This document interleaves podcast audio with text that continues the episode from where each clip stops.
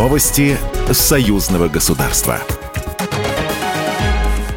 Здравствуйте, в студии Екатерина Шевцова. 1035-летие со дня крещения Руси отмечают сегодня. Также православный мир поминает великого равноапостольного князя Владимира. По благословению святейшего патриарха Московского и всея Руси Кирилла в полдень по местному времени в православных храмах и монастырях Русской Православной Церкви прозвучал колокольный звон «Благовет, слава тебе, Боже». Традиция единовременного перезвона в ознаменование Дня крещения Руси, как призыв к общей молитве, уже 9 лет объединяет расположенные на канонической территории Московского патриархата православные храмы и и монастыри. В Беларуси по благословению высокопресвященнейшего Вениамина, митрополита Минского и Заславского, патриаршего экзарха всея Беларуси, в храмах и монастырях также прошли торжественные богослужения с совершением по окончании божественной литургии молебна.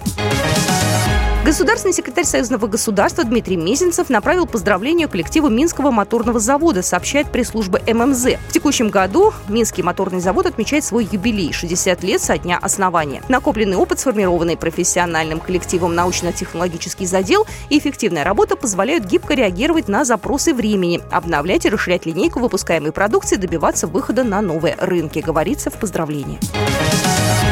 Белорусский опыт биржевой торговли лесопродукции заинтересовал Минлесхоз Башкортостана и может быть применен предприятиями региона, заявил заместитель министра лесного хозяйства Башкирии Ильгиз Фаткулин в ходе онлайн-семинара с белорусской биржей, сообщает пресс-служба биржи. На мой взгляд, это очень перспективное направление, которое давно и успешно развивается и в Беларуси. Представление о том, как функционирует биржа, у башкирских лесхозов имеется. Вместе с тем хотелось бы попробовать какие-то альтернативные инструменты, в том числе поработать на белорусской биржевой площадке. Уверен, что это расширит возможности предприятий региона как на внутреннем рынке, так и при реализации продукции лесной отрасли на экспорт, утверждает замминистра российского региона. Отделение посольства Беларуси в России откроется в Краснодаре. Соответствующее поручение подписал премьер-министр Российской Федерации Михаил Мишустин. Всего в Российской Федерации отделение посольства Беларуси сейчас открыты в 11 городах. Среди них Санкт-Петербург, Казань, Калининград, Красноярск, Новосибирск, Владивосток, Ростов-на-Дону, Смоленск, Уфа, Екатеринбург и Нижний Новгород.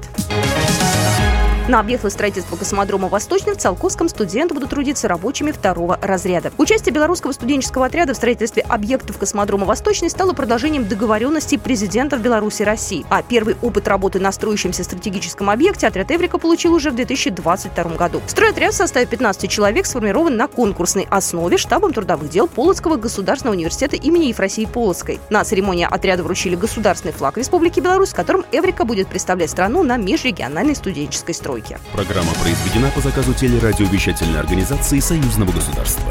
Новости Союзного государства.